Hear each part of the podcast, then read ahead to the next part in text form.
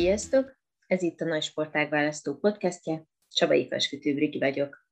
A mai témánk a Covid előtt és után.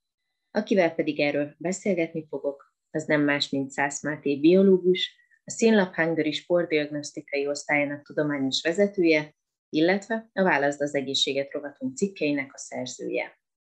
Szia Máté! Nagyon szépen köszönöm, hogy ismét elfogadtad a felkérésünket. Ja, köszönöm szépen, hogy itt lehetek. Máté, ma rendhagyó módon nem egy a sporthoz közeli témával fogunk foglalkozni, hanem a koronavírussal. Sajnos sokunk életében már megjelent, így arra gondoltam, hogy a mai podcastben adhatnál nekünk pár tanácsot, hogy mégis mire kell figyelni, például egy átvészelt Covid után. Akár a táplálkozást figyelembe véve, vagy azt, hogy milyen laborvizsgálatok elvégeztetése ajánlott ilyenkor. Azt gondolom, hogy számos hasznos tudományos információ napvilágot látott már ezzel a témával kapcsolatban az elmúlt időszakban, de mégis, mivel tényleg mindenhol a Covidról lehet olvasni, attól félek, hogy nem biztos, hogy a legfontosabb információk eljutottak az emberekhez. Figyelembe véve azt, hogy a te a munkádból adódóan is napra kész vagy ezzel a témával kapcsolatban, hiszen a hazai, illetve a nemzetközi kutatási eredményekkel is tisztában vagy, így arra kérnélek, hogy foglald nekünk össze, hogy melyek azok az információk, amivel jó, ha tisztában vagyunk, és mégis mire kell figyelni nekünk az elkövetkezőkben. Természetesen, hát ugye az alapvetően meg kell jegyeznünk, hogy a Covid-dal kapcsolatban bővülnek az ismereteink, de nagyon keveset tudunk. Ráadásul a dolog, tehát de a Covid kapcsán a tudományos élet szerkezete egy picikét átalakult. Ha beérjük a PubMedbe, ugye a, a legfontosabb orvosi keresőbe, azt a kifejezés, hogy Covid, és nyomunk egy entert, akkor azt látjuk, hogy gomb, elképesztő mennyiségű cikk jelenik meg. Az egyik, ami nagyon jó hír, hogy ezek a cikkek mind ingyenesek, és ez egy fantasztikus nemzetközi összefogás a tudományos, a Nemzetközi Tudományos Társaság részéről, tehát ingyenes elérhetővé tették az összes Covid-dal kapcsolatos infor, egészségügyi információt, és ez nagyon fontos.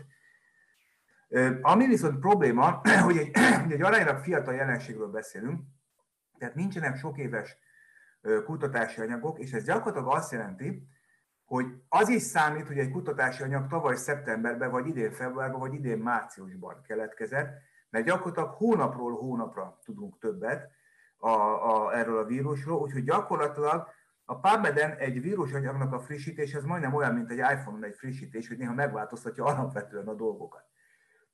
Ezt azért mondtam egy előjáróban, mert pont most olvastam egy metaanalízist, ami április elsején jelent meg, és némileg áthúzta a március elsején megjelent anyagnak a tartalmát, de azért próbáljunk belecsapni. Ugye az első kérdés az talán az lehetne, hogyha valaki átesett a Covidon, vagy, vagy úgy, tehát, hogy belekerült a sűrűjébe, akkor a táplálkozásán érdemes-e változtatni, vagy mire érdemes odafigyelni.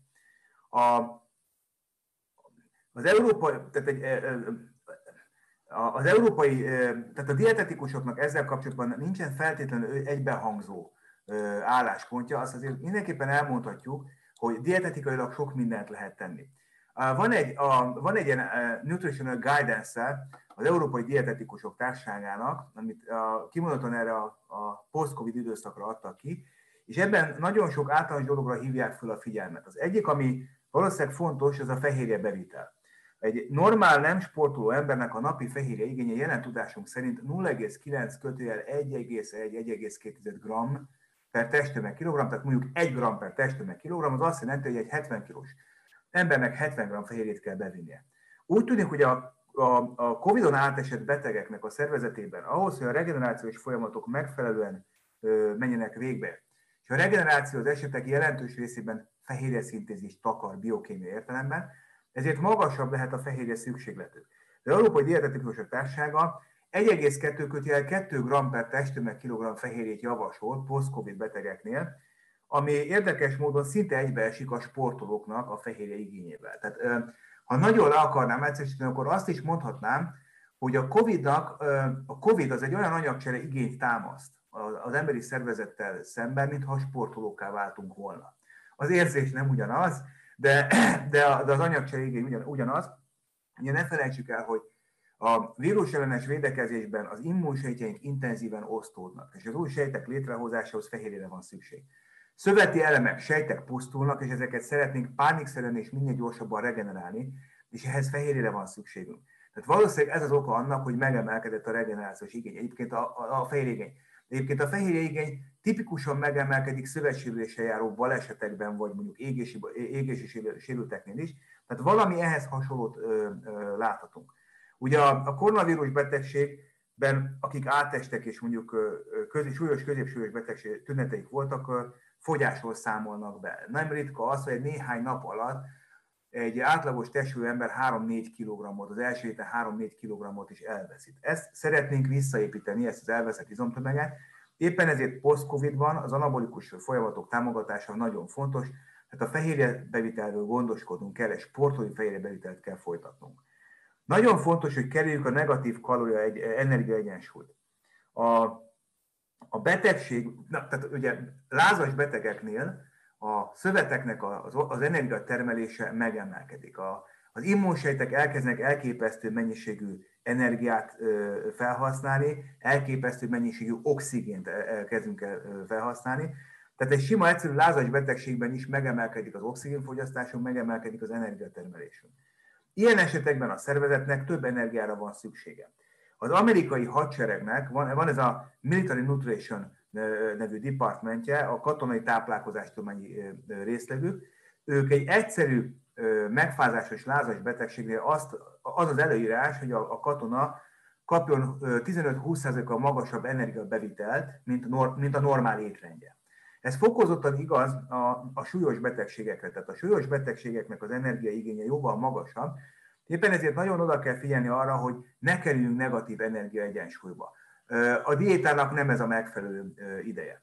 A hidratáció úgy szintén rendkívül fontos, nem biztos, hogy a véralvadási folyamatokban, a véralvadási folyamatokban általában szerepet játszik a megfelelő hidratáltság, tehát valamelyest enyhíthető vele. Nem biztos, hogy a koronavírusos fokozott koagulopátiában is ennek, ennek jelentősége van, viszont a lázas betegségeknél a, a, a folyadékvesztés jóval magasabb. Tehát itt nagyon, nagyon fontos gondoskodnunk a megfelelő folyadékbevitelről. Ez azért is fontos, mert a, a, főleg az idősebb betegek amúgy is hajlamosabbak keves, kevesebbet inni. Az idősebb emberek kevésbé érzékelik a szomjúságot, és a szomjúság úgy tűnik, hogy nem is megfelelő inger. Ezért azt javasolják a dietetikusok is, meg a szakemberek, hogy tegyünk ki magunk mellé egy bizonyos mennyiségű folyadékot, jellemzően inkább negyven milliliter per testtömegkilogrammot, tehát azt jelenti, hogy egy száz kilós embernek négy liter folyadékot meg kell innie, ha, ha, meg kell innie egy nap, ha akarja, ha nem. Tehát tegyünk ki magunk mellé két darab két literes ásványvizet, és ez fogjon el a nap végéig.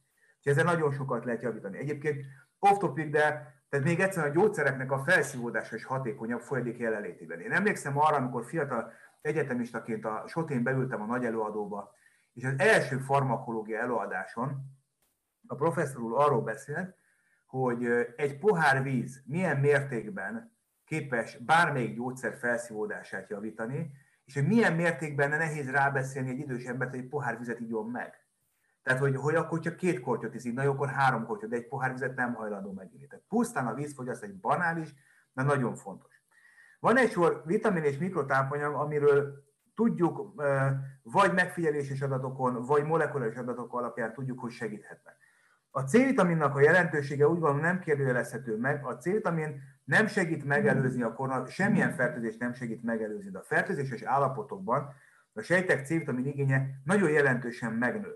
Az immunsejtjeink, a fehér vérsejtjeinknek a C-vitamin felvétele negyven-ötven szeresére tud emelkedni. Tehát egy fertőzéses állapotban, ha a fehér, egyes fehérvérsejtek megkapják a riasztást, nekik most aktiválni kell magukat, abban a pillanatban elkezdik felvenni a C-vitamint, aminek van egy egyszerű oka, nagyon sok immunsejtünk úgy öli meg a kórokozókat, hogy saját magából szabad gyököt választ ki, intenzív, agresszív szabad gyököt választ ki magából, és ezt kvázi ráönti, bocsánat, ráhányja a kórokozóra. Ez a szabadgyök, amit ő termel, ez az oxidatív bőrszet, ő magát is károsítja, és ezzel ellen ő maga antioxidánsokkal védekezik. Tehát igazából a C-vitamin, már elnézést, hogy ennyire rendjelmű módon fogalmazok, a C-vitamin egy picikét olyan az immunsejtek számára, mint egy golyóáró melények katona számára. Ő magát védi meg a lövedékektől. A, ráadásul a, ugye a tüdőszövetnek a regenerációjában a C-vitaminnak úgy tűnik, hogy komoly szerepe lesz. Ugye a tüdőszövet az tele van kötőszöveti fehérjékkel, elasztinnal és kollagénnel, ami, ami bomlik, ami tönkre megy a gyulladásos folyamatok során. Sajnos mind a kórokozók, mind, a, mind az immunsejtek olyan enzimeket választanak ki, amik bontják a, ezeket a kötőszöveti elemeket. És ezáltal fellazul a tüdőnek a szerkezete is, és tud károsodni a tüdőnek a szerkezete. Ezeket a szöveteinkben lévő kötőszövetképző sejtek, a fibroblasztok próbálják újra és újra pótolni, tehát a veszteséget pótolni. Ezeknek a kötőszöveti fehérjéknek a szintéziséhez olyan enzimeket használunk, amik C-vitamin nélkül nem működőképesek. Ugye nyilvánvaló, hogy a C-vitamin hiány ritka, Európában mondjuk, de egészen más egy szövetnek a C-vitamin igénye, amikor egész egyszerűen csak a, az eseti kis mikrosérüléseket kell pótolgatnia, meg egészen más, amikor egy szisztémás, összehangolt támadást intéztünk a kötőszövetek ellen. Tehát a C-vitaminnak jelentősége van. Ugye a szok, Talós Balázs barátomtól származik ez az idézet, hogy, hogy a D-vitamin a jövő C-vitaminja, ez abszolút így van, tehát úgy tűnik, hogy a D-vitaminnak unikális szerepe van az egészségünk fenntartásában, és különösképpen a koronavírus fertőzés elleni védelemben. Nagyon sok obzervációs vizsgálat támasztja alá, hogy a magasabb D-vitamin ellátottságú emberek kisebb eséllyel fertőződnek meg, kisebb eséllyel lesz súlyos szövődményeik, jóval kevés, kisebb eséllyel kerülnek intenzív kezelésre, jóval kisebb eséllyel kerülnek lélegeztetőgépre, jóval kisebb eséllyel fejlődik ki bennük á er dé es, jóval gyengébbek a szövődmények, tehát a D-vitamin, azt gondolom, hogy ez a a központi kontrollája, bocsánat, tehát ez a, ez a központi vezérlő gondolat, ami, ami egy táplálkozást, ami a szakembernek a, a, a fejében meg, hogy forduljon. Uh, nyilván fölmerül a kérdés, hogy most már, hogy kinézek az ablakon, mondjuk tegnap épp tél volt, de, de most már talán nyár van. Igen. És emlékszem, tavaly előtti nyára, az egy pénteki napra esett, konkrétan akkor volt nyár. Most tegnap tél volt, de tehát, hogy gondolhatjuk azt, hogy, hogy közeleg a napsütés, és, és kimegyünk a szabadba, akkor lehet, hogy nem lesz szükségünk ennyi D-vitaminnak a bevitelére. A napsütés feltétlenül fontos a D-vitamin szintézishez, de ne áltassuk magunkat abban, hogy majd mi kimegyünk a napra, és annyit napozunk, hogy az megfelelő D-vitamin szintet produkál a szervezetünkben. A nagyon sok nemzetközi tanulmány vizsgálja szezonálisan a populációnak a D-vitamin szintjét tavasz-nyár, ősz-tél, tehát a négy évszakos mérsékelteli területeken, és azt látják, hogy az való igaz, hogy télen a legalacsonyabb, és ősszel a legalacsonyabb a D-vitamin szint a szervezetünkben, de sajnos tavasszal és nyáron sem elég magas. Tehát a D-vitamin szupplementáció még, még olyan sportolóknál is, akik sokat tartózkodnak a napon, még náluk is fontos lehet, még a nyári időszakokban is. Én általában azt szoktam javasolni, hogy mérjük meg a D-vitamin szintünket, és ennek megfelelően döntsünk a kiegészítés mellett. Van két nagyon érdekes, három nagyon érdekes nyomelem, aminek úgy tűnik, hogy biztosan szerepe lesz a koronavírus elleni védekezésben, a cink, a szelén és a réz.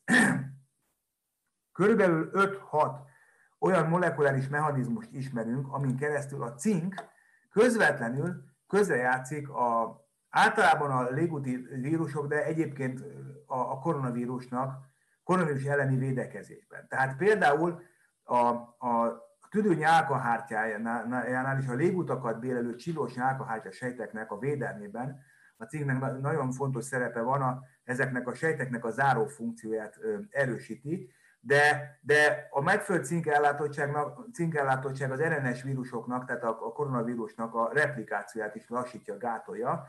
A, hogy egy picit szakmaibb legyek, a, a vírus replikációt, a vírus genom meg sokszorozásáért felelős fehérje, az er dé er pé, a er en es dependens er en es polimeráz, ez sokszorosítja a szervezetünkben a vírust, ez konkrétan gátolja a megfelelő cink ellátottság.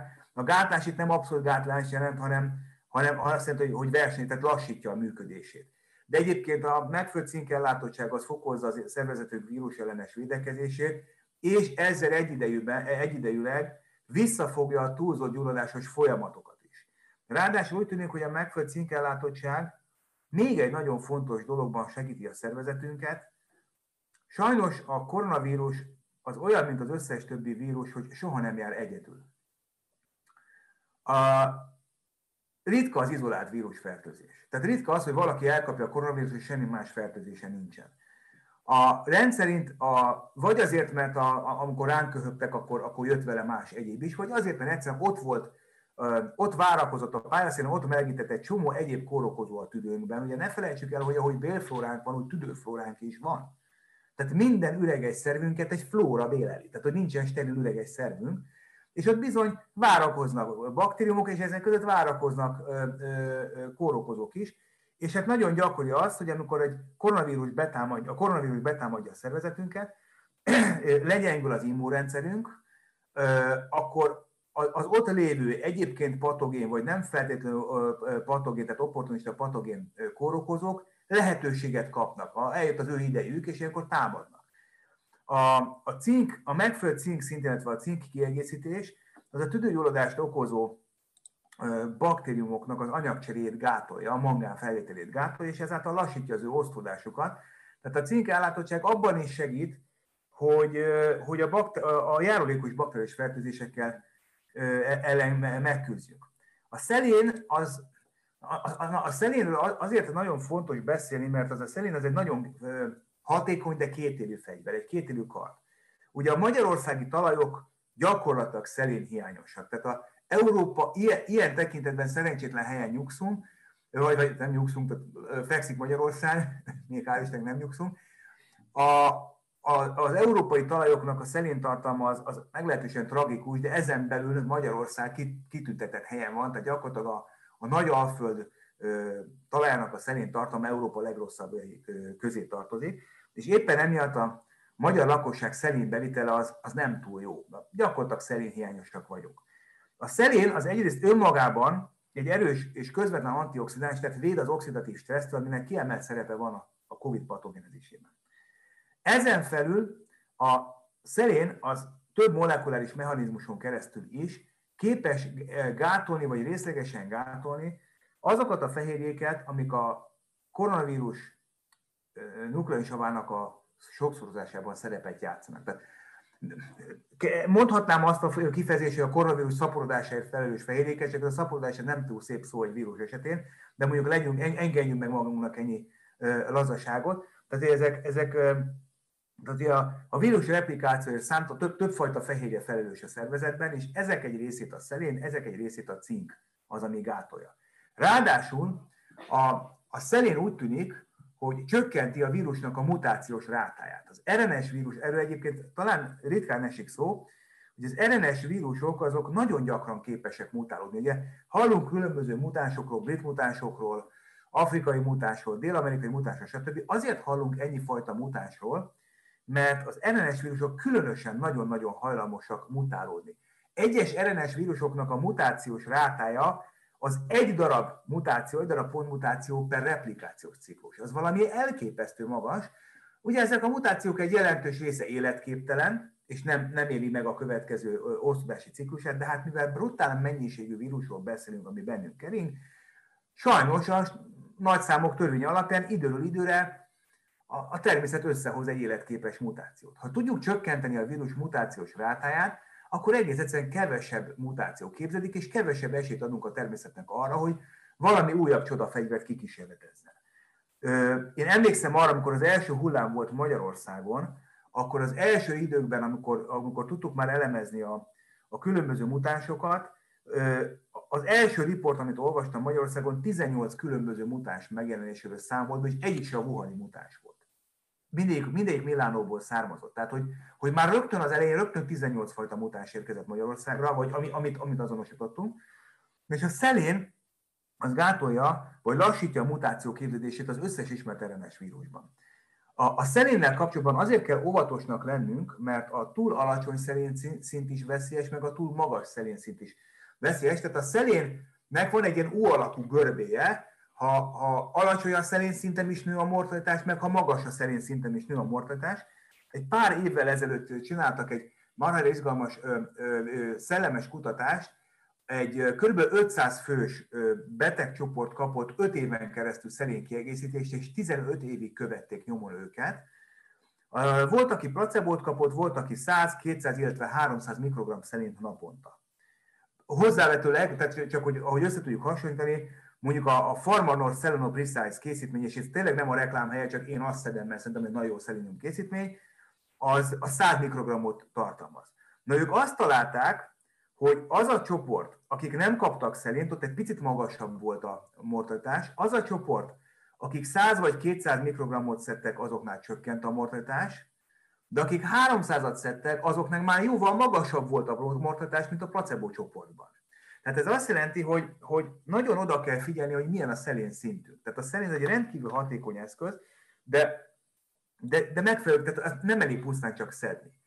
Máté, egy, egy kérdés, és igen? Aztán utána tudunk is tovább menni, csak már most így bennem, hogy annyi vitaminról beszéltünk, hogy általában azért a legtöbb emberben ilyenkor ez felmerül, hogy oké, okay, ezeket szeretném szedni, de mégis miből, mennyit? Most például pont ugye mondtad a szelénből, hogy igenis nem mindegy, hogy igen. nem szedsz, vagy ha túl sokat szedsz, az se jó, hogy mi a jó. Tehát, hogy itt jön az majd, hogy azért mégiscsak szerencsénk van azzal, hogy a Sinlabnál nagyon sok vizsgálat van, tehát, hogy meg, és erről is szeretném majd, hogy beszéljünk, hogy mégis milyen vizsgálatokat érdemes elvégezni. De például itt az, hogy a vitamin háztartásunk milyen állapotban van, és hogy tudjuk, hogy mennyit kell szedni konkrétan, vagy mondjuk milyen vizsgálatra kell menni, hogy kiderüljön, hogy, hogy neked mi az, amit, amiből több kell, mi az, amiből jól állsz. Tehát, hogy ezekkel ilyen kicsit konkrétokat is, és nagyon örülök, hogy most bármennyire is igen, nem a reklám helye, de én azt gondolom, hogy hogyha tudsz, és mondtál is olyan,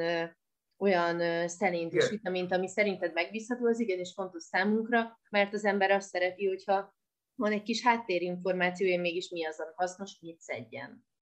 Persze, akkor próbáljunk praktikusak maradni. A, a, azért azt el kell mondani, tehát dózisokról azért nehéz beszélni, mert mindenkinek más a testő, meg a más a metabolikus igénye, stb.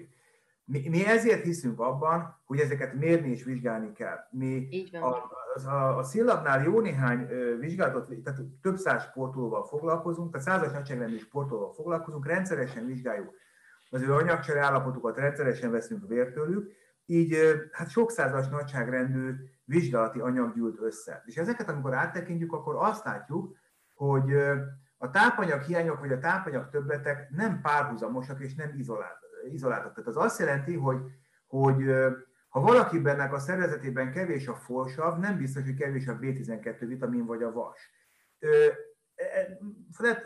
Furcsa táplálkozási mintázat, vagy lehet, hogy ő szed egy folsav készítményt, de nem szed bé tizenkettő készítményt. Ugye az a probléma mondjuk a folsavnak, a, a folsav és a vas, ö, most a folsav, a bé tizenkettő vitamin és a vas, ők egy ilyen trióban egymás segítve működnek. A folsav működéséhez kell a bé tizenkettő vitamin, A, a, bocsánat, a bé tizenkettő működéséhez kell a, a, a folsav, a folsav csapdába kerül megfelelő bé tizenkettő vitamin nélkül, tehát ezek egymást segítik. Mi rengetegszer tapasztaljuk azt, hogy a, a, a vizsgált személyeknek a folsav szintje az egekben van, a bé tizenkettő meg a padlón, vagy fordítva. Tehát ezek általában, tehát ritkán vannak párban.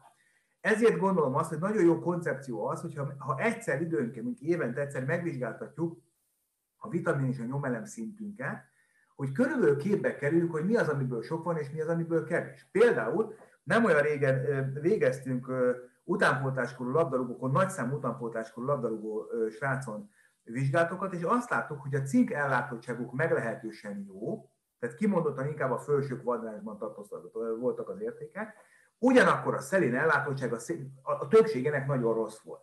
És ez valószínűleg ennek az az oka, hogy szednek multivitamin készítményt, alap multivitamin készítményt, amiben van cink, ráadásul jó mennyiség, de a gyártó a szelére nem gondolt, a táplálkozásból nem visznek be szelént, és a szelénből meg hiány van. Tehát éppen ezért általános ajánlást mondani arra, hogy mit szedjünk, meg milyen mennyiséget, az nehéz. Ha mégis szeretnénk egy picit kiigazodni, akkor én két dologgal kapcsolatban, akkor inkább úgy mondom, a saját álláspontomat képviselve most, és nem, nem feltétlenül a szakmai konszenzus képviselve. A, a D-vitaminnak a szintjét mindenképpen mérni kell, de a magyar lakosság kilencven százaléka D-vitamin hiányos. Tehát mindenképpen mérni kell. Az én tapasztalatom az, hogy a hivatalosan ajánlott D-vitamin mennyiségek bevitelével nem lehet eredményt elérni. Ö, azt is hozzáteszi a szakirodalom, hogy különböző D-vitamin készítmények vannak, és nem ismerjük ezeknek a hatóanyagtartalmát, feltétlenül a felszívódását, stb. Tehát azért, azért valamelyik szinten bekötött szemmel kardozunk, de én azt tapasztaltam, hogy körülbelül hogy az a D-vitamin beviteli érték, aminél ha visszamérjük a sportot, akkor azt látjuk, hogy a megfelelő tartományban rendeződött a D-vitamin szintje, ez az öt-hat kötőjel tízezer nemzetközi egység naponta. Hangsúlyozom, sportolókkal foglalkozunk, nagyobb a metabolikus igény. De én például Én nekem tizenkétezer egység D-vitamint kell szednem naponta ahhoz, hogy nagyjából a normál tartomány közepére be tudjam állítani a D-vitamin szintemet. Én az, én az egyik legnagyobb magyar gyár, gyógyszeripari gyártónak a termékét szedem, és, és azt tapasztaltam, tehát egészen, meg, egészen biztosan megbízható a gyártó, de azt tapasztaltam, hogy a klasszikus négy-ötezer egységes D-vitamin bevitellel gyakorlatilag a a zöld tartomány alsó értékét tudom elérni, tehát a normál tartomány alsó értékét tudom elérni, tehát nincsen D-vitamin hiányom, de nem vagyok benne a normál tartomány közepébe. Tehát, ez a, tehát úgy, ahogy, ahogy, ahogy az iskában megszoktuk, kettessel át lehet menni, de azért nem feltétlenül ez a cél. A cink esetén azt látjuk, tehát a cinknek a terápiás ablaka meglehetősen szűk. Azt látjuk, hogy akut esetben, tehát amikor valaki, tehát ha mondjuk most megfázol, vagy úgy érzed, hogy légúti tüneteid vannak, egyszerű a kép, hetvenöt milligramm cink három napon keresztül, ez úgy tűnik, hogy egy igazolt hatékony dózis, hogy csökkentse a komplikációknak a kockázatát. Egyébként ezt a mennyiségű cinket nem szabad napi szinten szedni, nagyjából húsz milligramm lehet az a cink bevitel napi szinten, amit folyamatosan fenntartva nem érjük, tehát nem okozunk kellemetlenséget magunknak. Egyébként a cinknek a napi javasolt bevitel az két milligramm, tehát ez egy néhány milligrammos érték, tehát hogy mondjuk itt azért nem mondanék számokat, mert valószínűleg ez éppen most fog megváltozni, az amerikai, az európai és a hazai ajánlások nem pontosan azonosak, de azt gondolom, hogy egy, egy ilyen, ha mondjuk van egy húsz milligrammos cinktabletája egy felnőtt embernek, és abból naponta egyet beszed, az a egészen biztos jó eredmény fog elérni. A szelénnél azért merek biztosabbat mondani, mert erre egészen konkrét, hosszú távú, nagy tömegeken végzett esettanulmányok vagy, vagy obszervációs tanulmányok készültek. Itt az látható, hogy száz kötőjel kétszáz mikrogramm naponta az a hatékony és biztonságos mennyiség. Jelzem, hogy a tanulmányok szerint a száz és a kétszáz között nem nagyon volt különbség. Tehát, hogy ez alapján én azt mondanám, hogy száz mikrogramm szelén az egy jó mennyiség lehet. Hoppá, csak egy a kérdés, hogy miből. Ugyanis a szelénnek különböző formái vannak, és a felszívódása között akár tízszeres különbség lehet. Én ezért vettem a bátorságot, hogy konkrét terméknevet mondjak, mert a, a szelén élesztő, az egy szerves kötésű szelén, ez aminek a legjobb a felszívódás, és például az említett készítmény a szelén élesztőt tartalmaz.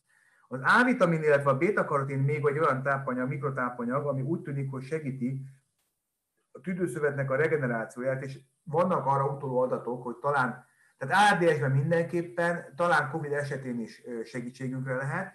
Itt a beta-karotin fogyasztását javasolják, egyébként nem az A-vitaminnak a fogyasztását, ugye tudjuk, hogy a az A-vitamin beta-karotinból képződik. Én itt nem feltétlenül tartanék szükségesnek táplálékkiegészítő használatot, mert a beta-karotin egyébként könnyedén hozzáférhető. A karotinodok a színes zöldségekben, a sárgarépában, a sütőtökben, édesburgonyában, stb. Ezeket nem kell szerintem már felsorolni, tehát ezekben bőséggel elérhető. Amiről nem beszéltünk, és ami szerintem fontos, az két új tápanyagcsoport ebben a témában, az élelmi nitrátok és az egyes gyógynövények. Az élelmi nitrátoknak már, tehát az élsportban az élelmi nitrátokat default használjuk. Tehát az nem kérdés, ez egy evidence-based dolog, hogy az élelmi nitrátok oly mértékben javítják az egészséges fiatal sportoló keringését, hogy a sportoló jobb időt fog, jobb időre eredményt fog elérni a pályán. Na most gondoljuk el, hogy egy fiatal, egészséges, edzett, kitűnő keringési állapottal rendelkező sportolónak oly mértékben tud javulni a keringés, hogy jobb időt fut a pályán, akkor ez mekkora segítség lehet egy betegnek, aki messze nem jó állapotban van. Óriási segítség, hogy úgy tűnik, hogy az élelmi nitrátoknak komoly szerepe van. Élelmi nitrát található meg a cékla lében, a, hát az angol irodalom ezt tart cherry juice-nak hívja, ami magyarul talán cseresznye lének lehetne lefordítani, de én azért tartok attól, hogy a magyarországi cseresznye levek azért aránylag kevés cseresznyét ö, láthattak, ö, viszont a A, bocsánat, csak a rugulának mondják, a, a rukola, rukola, bocsánat, csak mindig az angol szakirodalmat olvasom, és a, tehát a rukola, a rukolában és a, és a céklában van nagyon nagy mennyiségű nitrát. Körülbelül azt ö, látjuk most, hogy napi négy-öt deciliter céklalével lehet olyan nitrát bevitelt biztosítani a szervezetünkben, aminek már hatása van a keringésre, konkrétan tágítja, a, a, tágítja az ereket, tágítja az a, a a nagyereket és a kisereket és a kapillárisokat, javítja a keringést, és, ezek, és emellett egyébként csökkenti a trombózis hajlamot. Tehát ezeknek óriási jelentőség, hogy a sportoknál azért használjuk, mert az az értágító hatás ez teljesítményjavulást okoz. Egyébként pedig a, a koronavírusnak a nagyon gyakori kardiológiai szövődmény úgy tűnik, hogy csökkenti. A másik, amiről ö, érdemes beszélni, az, az olyan típusú gyógynövények, mint a gyömbér, kurkuma, bodza vagy fokhagyma. Amikor elindult ez a pandémia az első hullámban, már elkezdtek megjelenni az első olyan tanulmányok, és hát ne lepődjünk meg, hogy főleg India, Kína, tehát ilyen területekről. Nem meglepő, hogy mondjuk a kurkumával kapcsolatban alapvetően Indiából származnak a tudományos eredmények, ahol azt, hogy ezekről a növényekről már régóta lehet tudni, hogy alapvető antibiotikus hatású növények. A gyömbér és a kurkuma kapcsán már az is régóta ismert, hogy sok esetben találtak antivirális hatást is, különböző vírusoknál. Hozzá kell tenni azt is, hogy nagyon sokszor in vitro vizsgálatokról beszélünk, tehát kémcsőben folytatott vizsgálatokról beszélünk, de ennek ellenére nagyon sok szakember megjegyezte, hogy a, az empirikus, tehát a tapasztalatok ezekkel a gyógynövényekkel abszolút alátámasztják a kémcsőben végzett vizsgálatok eredményét, és úgy tűnik, hogy a gyömbér, a kurkuma az több molekuláris mechanizmuson keresztül is lassítja, gátolja a, a koronavírusnak a, a etesményét, tehát a kapcsolódását a sejthártyához, illetve a replikációját, illetve csökkenti a citokémiát. Tehát gyakorlatilag azt a molekuláris folyamatsort, ami bekövetkezik bennünk, miközben mi betegek vagyunk, annak azt nagyon sok ponton gátolja a, a gyömbér, illetve a kurkuma. Tehát ezeket mindenképpen célszerű használni, azon kívül egyébként ezek eleve rendkívül egészséges fűszernövények. A fokhagymán azért szerintem annyira egy magyar ember nem csodálkozik, gyakorlatilag ö, generációk óta fokhagymát használunk a különböző kevert légúti fertőzéseknek a házi kezelésére. Erre úgy szintén vannak adatok az Egyesült Államokból is, hogy a hagyma és a fokhagyma az hatékony lehet, még a szájüregi patogénvédelmet is erősíti. Ami számomra egy újdonság volt, az a bodza.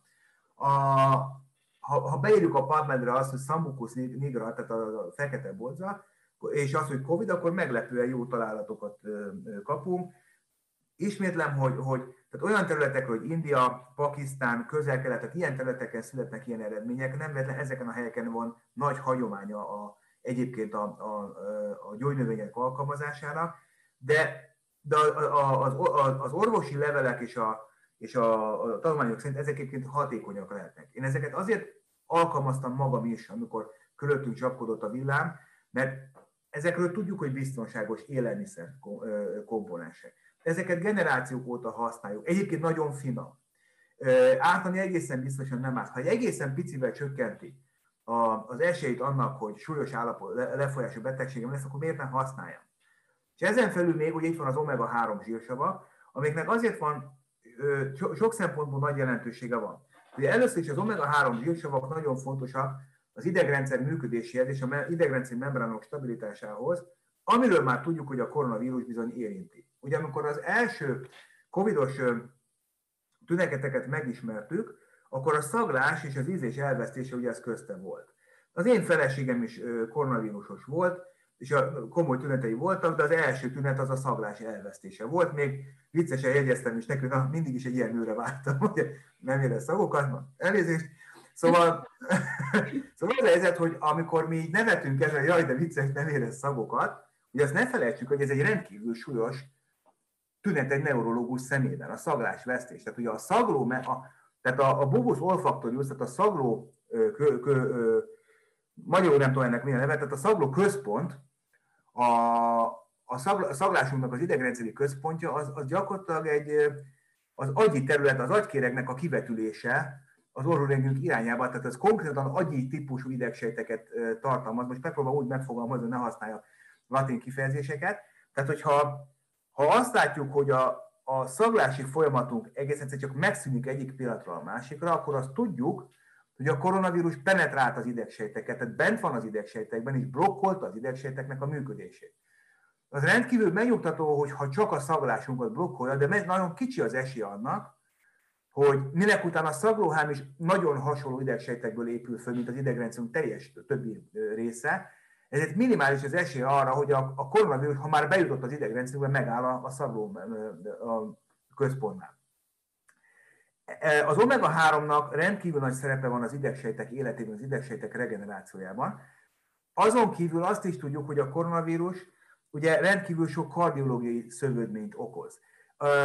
Hát volt a, klassz, a, a, a dzsámában megjelent, a Journal of American Medical Association-ben megjelent klasszikus német vizsgálatól azt találták, hogy, hogy a, a post-covid ö, ö, betegek hetvennyolc százalékánál volt valamilyen kardiológiai tünet. Ez egy, egy rendkívül alarmírozó jelentés volt.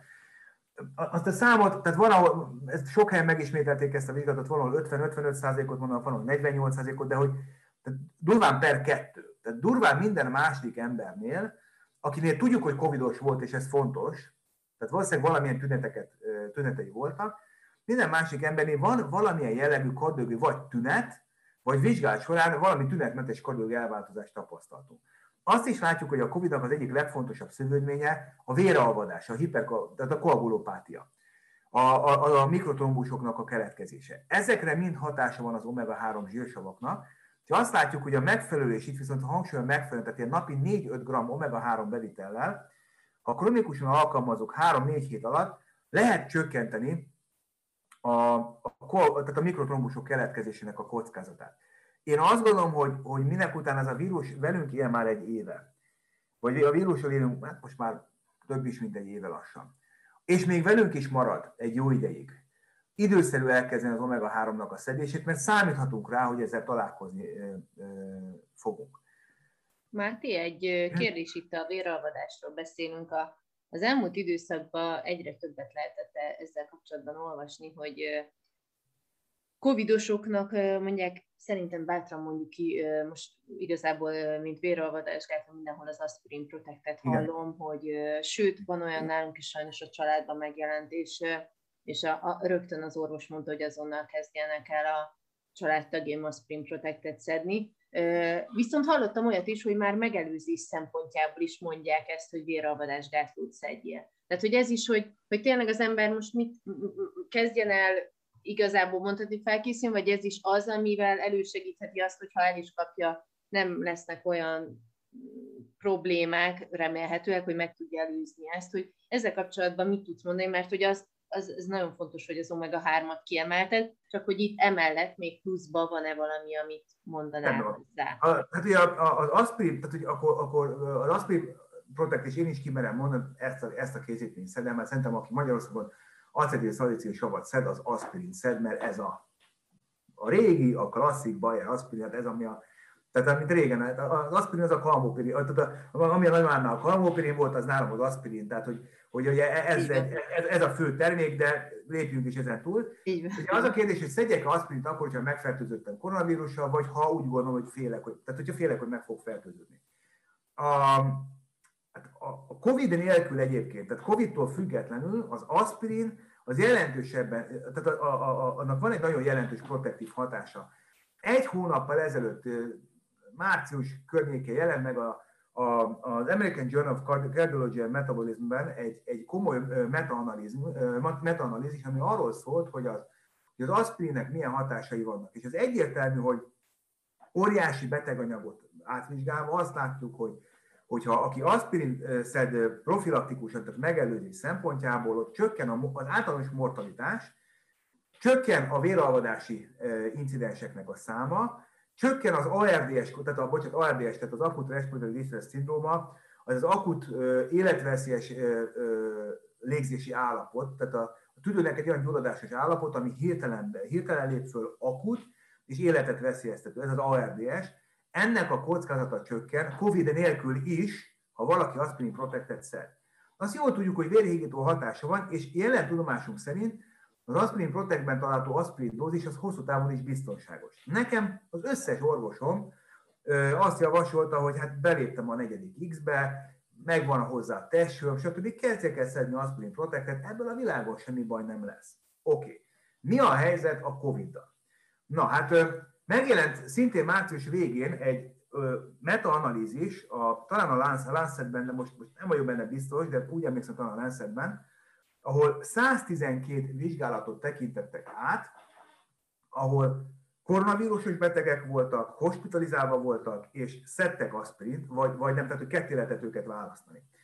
A, elolvastam ezt a vizsgálatot, a száztizenkét vizsgálati anyagból hármat találtak olyat, ami értékelhető. Úgy értem, hogy az adatok koherensek voltak, és megfelelően volt gyűjtve az adat. Azért ez azért ez fájdalmas, ez azért jól, jól, jól jelzi azt, hogy az orvosok ebben a megfeszült helyzetben próbálnak tudományos munkát is végezni, de ez nagyon nehéz úgy, hogy egyébként életeket mentesz. Ezeket, tehát ezeket a zenebohóc, hogy közben gitároznak és közben szájharmonikáznak és dobolnak, de borzalmasan nagy, nagy nyomás alatt állnak. És összesen száztíz olyan esetet találtak, ahol értelmezhető az eredmény. És itt azt találták, hogy, hogy akik nem szedtek aspirint, ott tizennyolc százalék volt a morbiditás, akik szedtek, ott huszonkettő százalék volt a morbiditás, de hogy ez nem igazán volt szignifikáns a különbség, tehát háromszáz százalék volt a különbség, de ez nem volt annyira szignifikáns, és ami a leggonoszabb volt ebben a cikkben, a cikk utolsó mondataiban megjegyzik, hogy de ők maguk sem hisznek annyira ebben a tanulmányban, mert, és most figyelj, mert hogy akik úgy kerültek kórházba, hogy szednek már aspirint, ugye azok azért szedik az aspirin, már lehet, hogy évek óta szedik, mert van valami kardiológiai kockázatuk. Volt már trombózisuk, volt már műtétük, volt már szívinfarktusuk, stb. Tehát, hogy nehéz összehasonlítani az eredményeket, ha az aspirines csoportban egyébként valószínűleg van egy, egy magába hozott magasabb rizikó, mert azért kezdte el szedni az aspirin. Így aztán ők azt mondták, hogy valójában lövés, bocsánat, tehát fogalmuk nincsen arról, hogy szedjünk-e aspirint vagy sem, viszont megjegyezték azt, hogy egyébként az aspirin biztonsággal szedhető, tehát hogy egyébként mi okunk lenne nem szedni az aspirint. És aztán április negyedikén talán, tehát mondjuk egy hete megjelent egy, egy observációs study, az observational study, a megfigyelés egy study, ahol nincsenek randomizációk, nincsen beavatkozás, tehát hogy, hogy a, a tudományos evidenciának ez az egyik legalacsonyabb szintje ugyanakkor nagyon jól tükrözi a klinikumban aktívan résztvevő és dolgozó szakemberek, hogy, hogy ők mit látnak. És itt most megjelent áprilisban a Journal of Cardiology-ban egy observációs vizsgálat eredménye, négyszázhúsz beteget vizsgáltak, aspirin versus nem aspirin.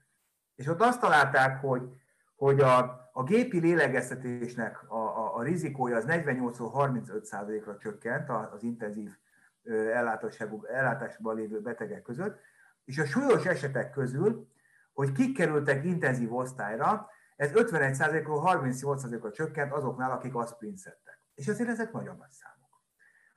A szerzők hozzáteszik, hogy ez egy observációs vizsgálat. Tehát elvileg biológiai statisztika főszavai szerint ebből okokozati összefüggés ugye nem lehet levonni, hogy ezt mindenki egyszerűen azt jelenti, hogy lehet, hogy én azt látom, hogy a szemüvegesek között többen lesznek covidosak, de ennek lehet, ez lehet csak egy véletlen összefüggés, és lehet, tehát, hogy mondjuk, ha csinálok egy vizsgálatot, amiből kiderül, hogy a szemüvegesek közül többen kétszer annyian covidosak, ez lehet, hogy igaz, de az nem biztos, hogy a szemüveg okozza ezt. Lehet, hogy csak azért van, mert az idős emberek között több a szemüveges, és az idős emberek között többen betegszenek meg. Tehát, hogy attól, hogy látok valami egybeesés, nem biztos, hogy az összefüggés, de ez biztos, hogy, hogy ez négyszázhúsz betegen készült anyag, aktív klinikai ellátásban részvevő orvosok csinálták, és azt látták, hogy mégiscsak jobb az esély azoknál, akik szednek aspirint. Tehát én, én egészen biztos, hogy én szedek is.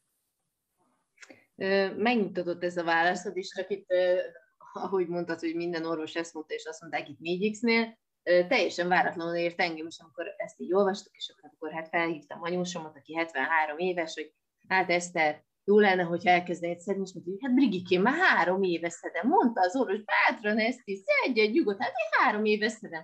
És akkor pislogtam én is, hogy hát de mennyire nem hallottunk eddig úgy róla, vagy oké, okay, még nem vagyok érintett, lehet azért nem, de hogy azért megnyugtató, hogy te is ezt mondtad, és tényleg nem fel ezt hallani, azt gondolom, ez is egy olyan plusz információ, ami, ami mindenkinek segít. Ha egy picit szakmaiabbak akarunk lenni, akkor azért hozzá kell tenni, hogy a, a, a Ugye a, vér, tehát a, a véralvadás gátlása, a véralvadás csillapítás egy központi terápiás meg, megközelítés a COVID betegeknél. Tehát a, a, a súlyos állapotú betegek, ha, ha jól tudom, default kapnak véralvadás gátló terápiát, ami heparinban, heparint jelent az esetünkben. Ugye a klasszikus heparin terápia az, az nagyon komoly folyamatos monitoringot igényel, ezért azt csak, csak gyakorlatilag osztályon belfekvő betegek kaphatják.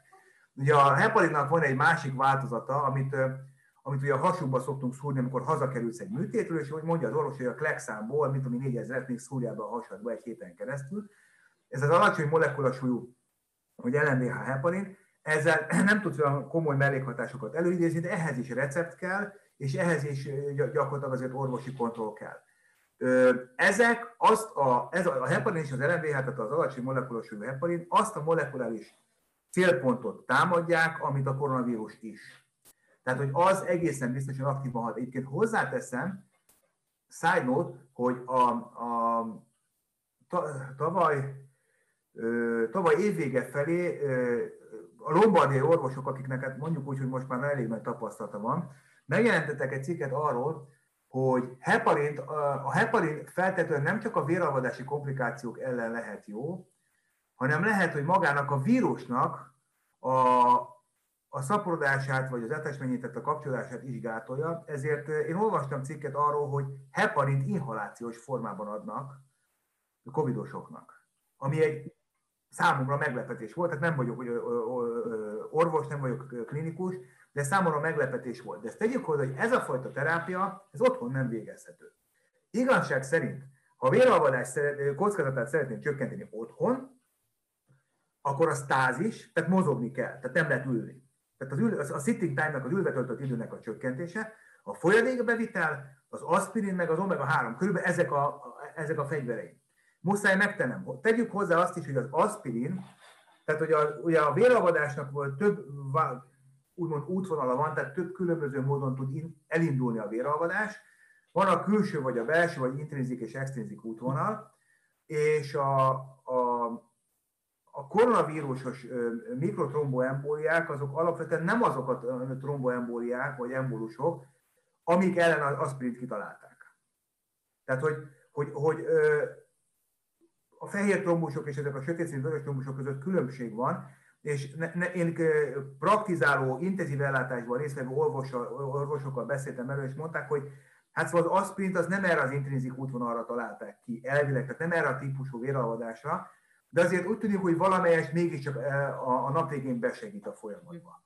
De mondom egyébként, hogy az aspirin egyébként, egyébként populáció szinten csökkenti a mortalitást.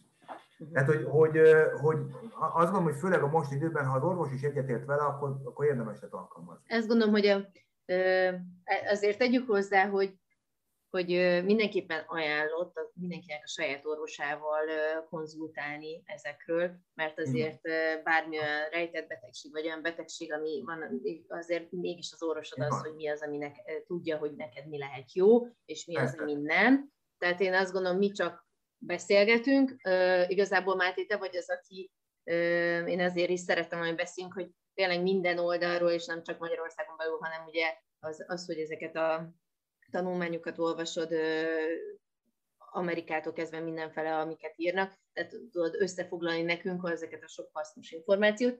Viszont uh, én azt gondolom, hogy az első részt én ezzel le is zárnám, uh, a vitaminokról, táplálkozásról, uh, valamilyen gyógyszerekről is beszéltünk, és a következő részben pedig akkor átvennénk arra a részre, hogy mégis tényleg egy átvészelt COVID után milyen vizsgálatokat érdemes, ajánlott megtenni, vagy mi az, amire figyelni kell. Nekem itt rögtön eszembe jut, hogy ugye mi sportolóként én arra figyeltem nagyon, a pulzuskontroll és társai, hogy erre ja. is egy kicsit kitekintünk. Jó. Köszönöm szépen, Máté, akkor hamarosan folytatjuk. Szia! Szia! Ez volt a Nagy Sportág Választó podcastje, mely a Sinlab Hungary-vel való együttműködésünknek köszönhetően jöhetett létre. Köszönjük, hogy itt voltatok velünk! Hamarosan újabb részre jelentkezünk. Sziasztok!